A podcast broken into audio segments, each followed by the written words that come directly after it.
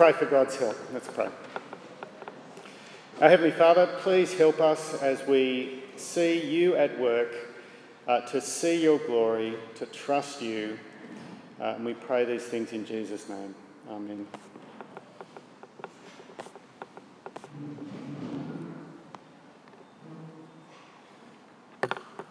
Uh, well, they've finally called it. It seems like the American election is decided. Well, hopefully. Uh, but what I think will be really interesting is the blame game that follows. Uh, who made mistakes? Whose fault was it? Uh, people are, are, happy to take credit for the victory, uh, but they're not so quick to, to sort of uh, take, take the blame for the loss. So um, let's see what happens there. And as we think about who's at fault, uh, people ask similar questions as they read about these events in the, in the Passover and the crossing of the Red Sea. They're pointing fingers at God, that uh, perhaps they're angry with Him, perhaps they're puzzled. Uh, it seems so unfair that innocent people, even animals, would die. Uh, more than one person said to me, Why do the poor donkeys have to die? You know, in the, the, the, the firstborn, as we. Uh, just because Pharaoh was stubborn, why do the animals have to die? Uh, why did God have to do it this way rather than some other way? But there's no avoiding the fact. If we just take a high level view of these chapters, the obvious thing is that God acts. God is at work here. This is full of what God says and does. He's not just sitting back and watching, He's the main player.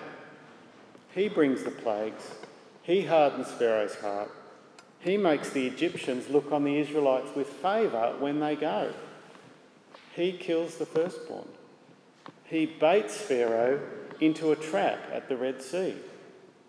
He makes the sea crash down and drown the Egyptians.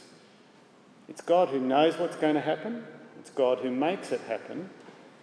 The God of the Bible is a God who acts decisively in history. We can't get around that.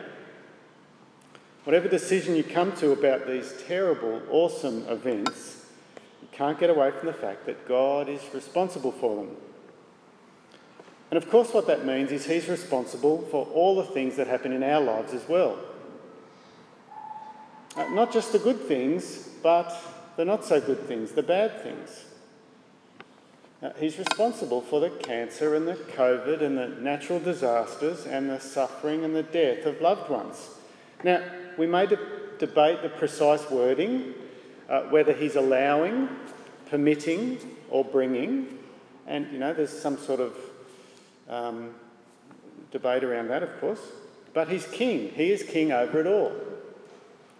Uh, there's a mystery in those things.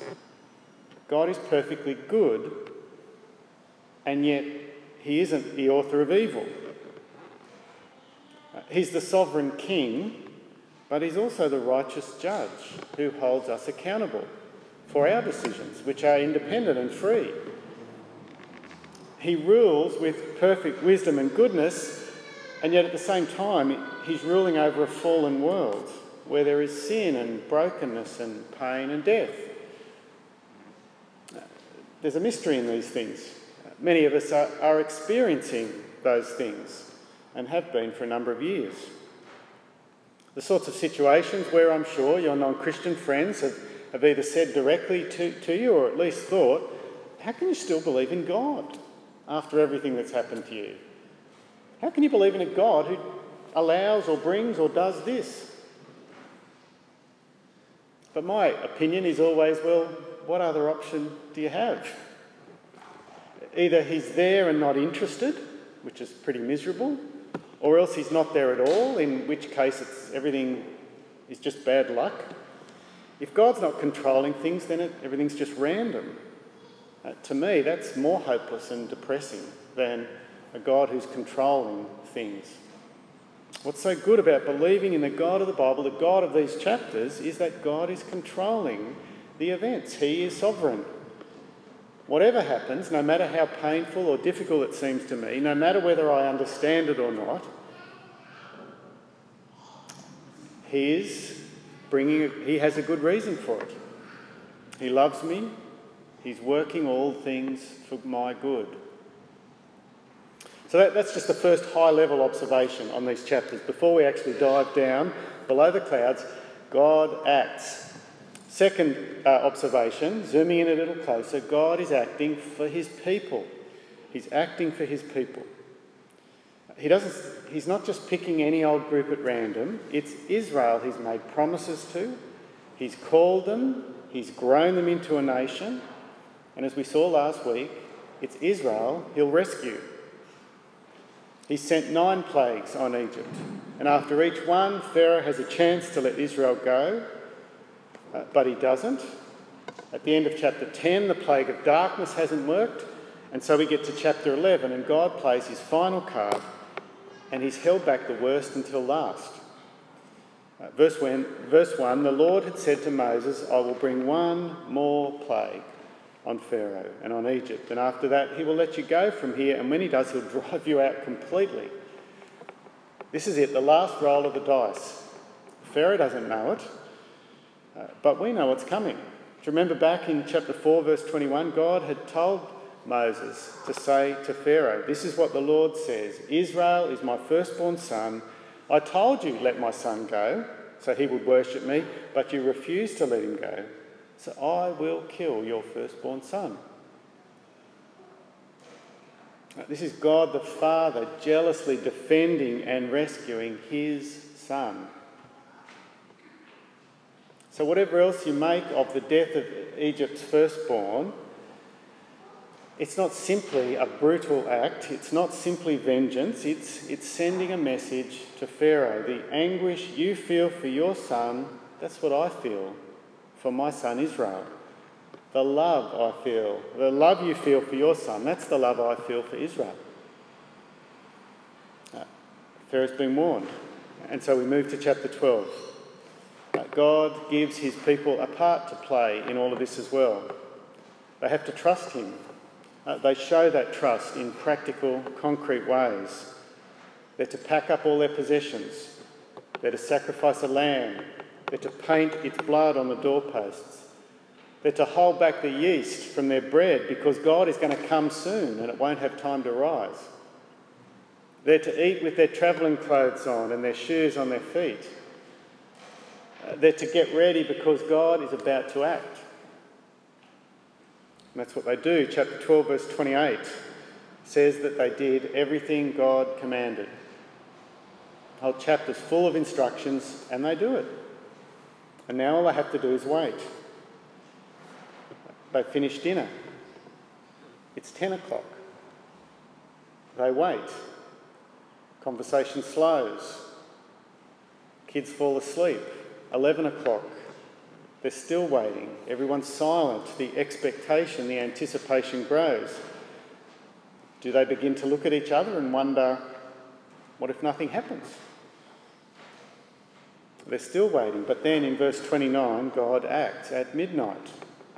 At midnight, the Lord struck down all the firstborn in Egypt, from the firstborn of Pharaoh, who sat on the throne, to the firstborn of the prisoner who was in the dungeon, and the firstborn of all the livestock as well. Pharaoh and all his officials and all the Egyptians got up during the night, and there was loud wailing in Egypt, for there was not a house without someone dead. One action salvation and judgment, mercy and punishment, life and death, protection, attack, tragedy and joy, all on the same night, same night.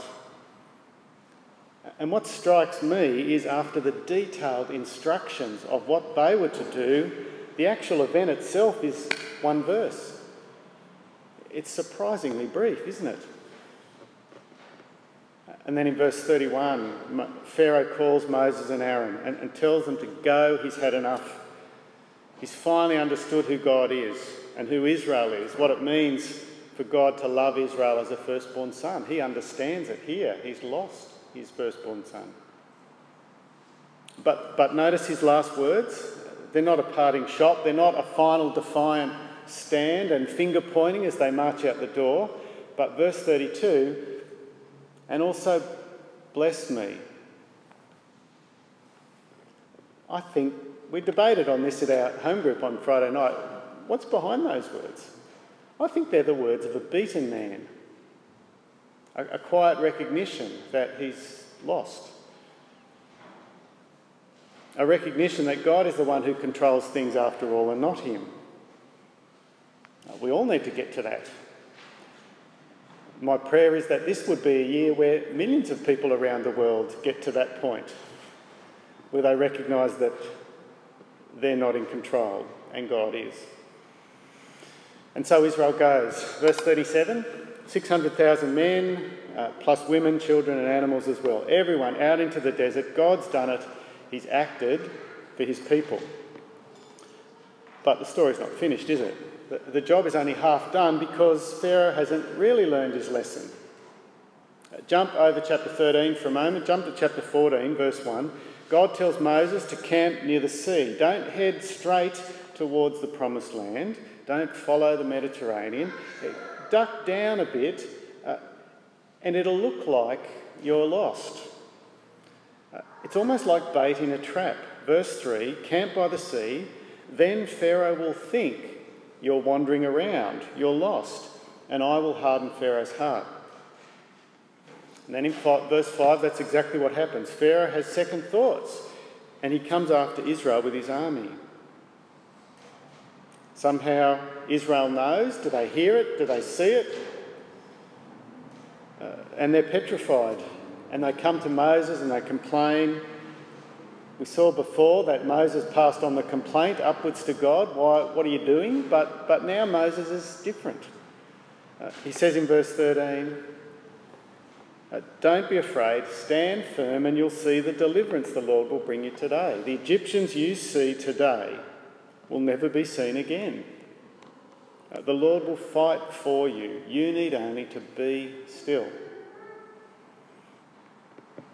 Then in verse 21, Moses stretches out his hand over the sea, and during the night the Lord uh, divides the waters, and Israel walks through the middle in dry ground. Just imagine it. Uh, most of these Israelites would never have even seen the sea. And here they are walking through it seeing it from in the inside. A surging wall of black water on the right and on the left. Don't forget, this is at night time. There's not much light. There's a million people walking quietly down towards the water and across the sandy floor of the sea. It's eerie and awesome and scary. Uh, but verse 23 still night, the Egyptians realise Israel are getting away. Do they hear them, perhaps from the other side of the cloud? And they, and they arrive at the seashore and they see the footprints heading down into the sea. They see the walls of water with the dry path down there through the middle. Now, just imagine you're an Israelite, an Egyptian soldier. You've lived through the 10 plagues. Uh, the, the mosquito bites are still itching the boils are still he- healing. The memories of your dead son are still fresh. But Pharaoh's cracking the whip. And so, verse 23, they start down. They start chasing down into the sea. Across the seabed they go chariots, horses, soldiers. But now it's nearly sunrise, the time when most surprise army attacks happen. And in verse 24, God looks down from the cloud at what's happening and he throws the army into confusion. Uh, there's a bit of uncertainty about what the words mean, whether the axles bend or, sorry, the wheels bend or they come off or, or they buckle or they bog. Uh, but there's all sorts of pandemonium. pandemonium. There's shouting and noise and chaos and so much so that verse 25, the Egyptians realise it's God who's fighting. This is not natural. And they try to flee. But verse 27, from the far side of the sea, Moses stretches out his hand and it just falls back into place. Gravity does what it normally does. And Pharaoh's army is drowned uh, and in verse 28, the water flowed back and covered the chariots and horsemen, the entire army of Pharaoh that had followed the Israelites into the sea. Not one of them survived. But the Israelites went through the sea on dry ground, with a wall of water on the right and on their left. that day the Lord saved Israel. And so, for Israel, it's time to praise God, to worship Him, which is chapter 15. It's a great chapter, but we just don't have time for it today. He saved his firstborn son. It's miraculous and marvellous and amazing. And at least for a little while, a chapter or two, Israel's prepared to follow God. But we can't help asking the question why this particular way? There are corpses everywhere. Whether they're frogs or animals or firstborn sons or Egyptian soldiers, the, the land is littered with corpses. Why this way? God could easily have softened Pharaoh's heart, but all the way through he's hardened it. God could have worked things so that no one was killed at all. Jump forward a thousand years, and it, that's exactly what he does with Nehemiah. Israel's in exile, not in Egypt, but in Babylon. And Nehemiah is not the king's adopted son, but the king's wine taster. And all he has to do is look sad. And the king says, Oh, what's wrong, Nehemiah? And he says, I want to go home. And he says, Okay. now, how simple is that? God could have worked the Exodus like that. But he didn't. He did things this way for a reason. And if we look closely, he, he tells us exactly why. He tells us again and again. We saw it back in chapter 9. Uh, he's talking to Pharaoh through Moses and says, For by now I could have stretched out my hand and struck you and your people with a plague that would have wiped you off the earth. But I've raised you up for this very purpose, that I might show you my power and that my name might be proclaimed in all the earth. Uh, chapter 14, verse 4. Uh, God explaining to Moses what's going to happen at the Red Sea. And I will harden Pharaoh's heart, and he will pursue them, but I will gain glory for myself through Pharaoh and all his army. He says the same thing again in verse 17 and verse 18. I will gain glory for myself. This is God's ultimate purpose in why he did things the way he did at the Exodus to bring glory to himself. Acclaim, honour, recognition, worship. He wanted Israel and Egypt and us to know that He alone was God. And at least to begin with, it worked. Uh, chapter 14 finishes uh, with this conclusion. And when the Israelites saw the great power the Lord displayed against the Egyptians, the people feared the Lord and put their trust in Him and in Moses, his servant.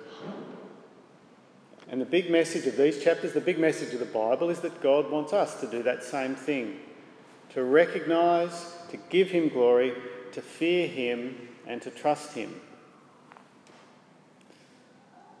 you see, God may not have rescued us from a foreign oppressor like Egypt, but the interesting thing is the story of the Exodus gives the rest of the Bible, the authors of the rest of the Bible, the language, the, the concepts, the vocabulary to describe what God does for us. The story of the Exodus provides the vocabulary for what God's done for us. It's the shadows for our reality, it's the black and white cartoon to our ultra high definition colour. We need rescuing by God as well. The Bible describes our rebellion and our sin as slavery. It says we need to be redeemed from that slavery. It says we need a lamb's blood to save us. Back then, a lamb protected only one household. But we have the perfect Passover lamb in Jesus who died for all humanity to cover all sin. As glorious as the events of the Exodus was, as much as it upholds and highlights God's glory, what's really incredible is that the picture of Jesus' frail and broken body is even more glorious and causes us to recognise God's glory even more than the events of the Passover and the Red Sea. God, Jesus' broken body. One event revealing God's love and justice, his punishment and salvation. Reveals God's glory. So, what should our example be? Uh, sorry, what should our response be to the glory of God revealed in Jesus? Well, it should be to follow the example of the Israelites who recognised the glory of God in the Exodus. Uh, what did they do? Well, they, they recognised that they needed rescue. They were slaves who needed rescue and they trusted the God who saved them. They remembered what he did and they worshipped him. They recognised and trusted, they remembered and worshipped. We need to recognise that we are slaves who need rescue and we need to trust the God who rescues us in Jesus.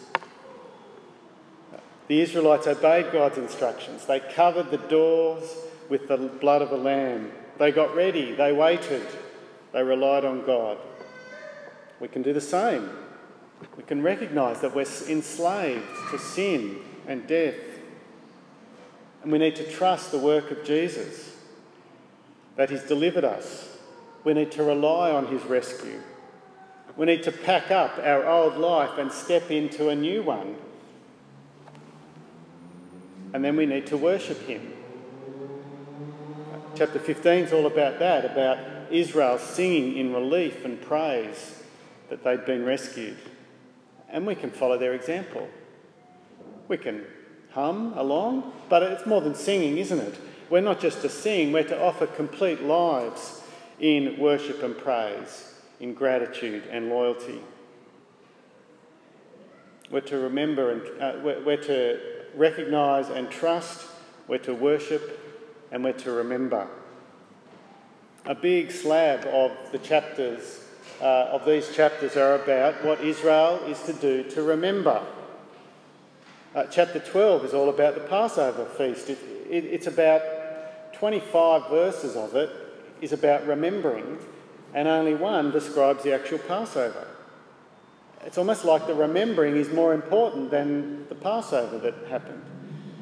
Every year, Israel is to celebrate the Passover, to remember.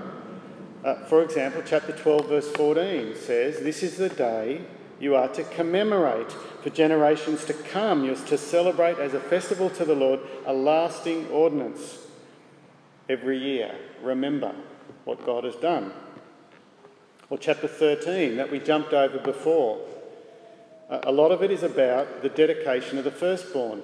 Every time there's a, a baby born, if it's a male, if it's the firstborn male, be it human or animal, uh, it's to be dedicated to God.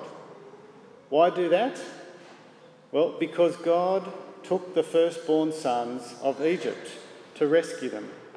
Verse 14 says, in the days to come when your son asks you. And I think this is the redeemed son, the, the firstborn son, who's, who's actually not sacrificed to God, but an animal is sacrificed in his place. Uh, when that son asks you, Why are you sacrificing this animal? here's what you're to say to him with a mighty hand, the Lord brought us out of Egypt, out of the land of slavery. When Pharaoh stubbornly refused to let us go, the Lord killed every firstborn in Egypt, both man and animal. This is why I sacrifice to the Lord the first male offspring of every womb and redeem each of my firstborn sons. And look at verse 16. It's interesting, we talked about this one on Friday night as well it'll, at our home group. It, it'll be like a sign on your hand and a symbol on your forehead that the Lord, has, uh, the Lord brought us out of Egypt with his mighty hand. Notice that whether it's the Passover in chapter 12 or the dedication of the firstborn in chapter 13, they're both physical activities.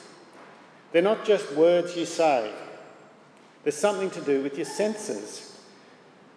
Uh, and any teacher will tell you we remember and we learn better when we do more than just hear it, but when we do it, when we imitate it when we see and smell and taste and touch.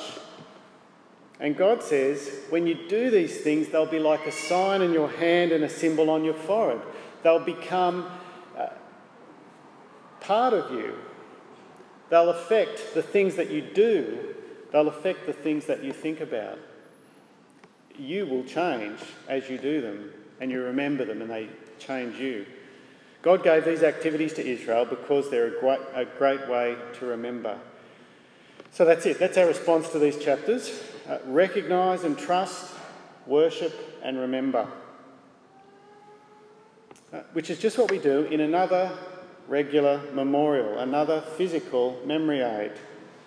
Uh, it's just what Jesus did uh, in the events that would supersede or fulfill the Passover for us.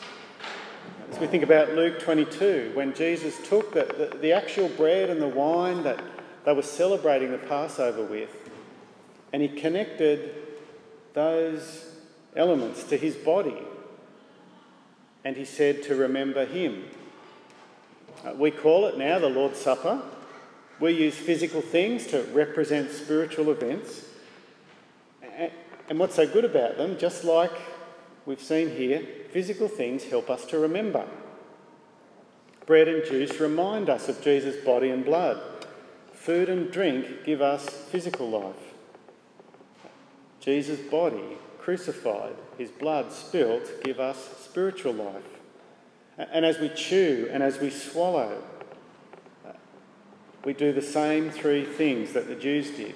We eat and drink and we recognise we need a Saviour, just as we need physical food. We need the spiritual food of Jesus to give us life. And we trust Him. And as we eat and drink, we worship. Uh, eating and drinking proclaims to the world uh, that true life and nourishment is only found in Jesus. As we eat and drink together, we proclaim to the world that we are united uh, around the Lord Jesus who gives us light. And thirdly, we remember the Passover lamb was sacrificed for us. Uh, recognise and trust, worship and remember. Let's pray. Our Heavenly Father, please help us to recognise our need for you. Help us to trust what the Lord Jesus has done for us to rescue and redeem. Uh, help us to worship you with words, uh, with singing, but with lives, with actions as well. Uh, and help us to remember. And we pray these things in Jesus' name.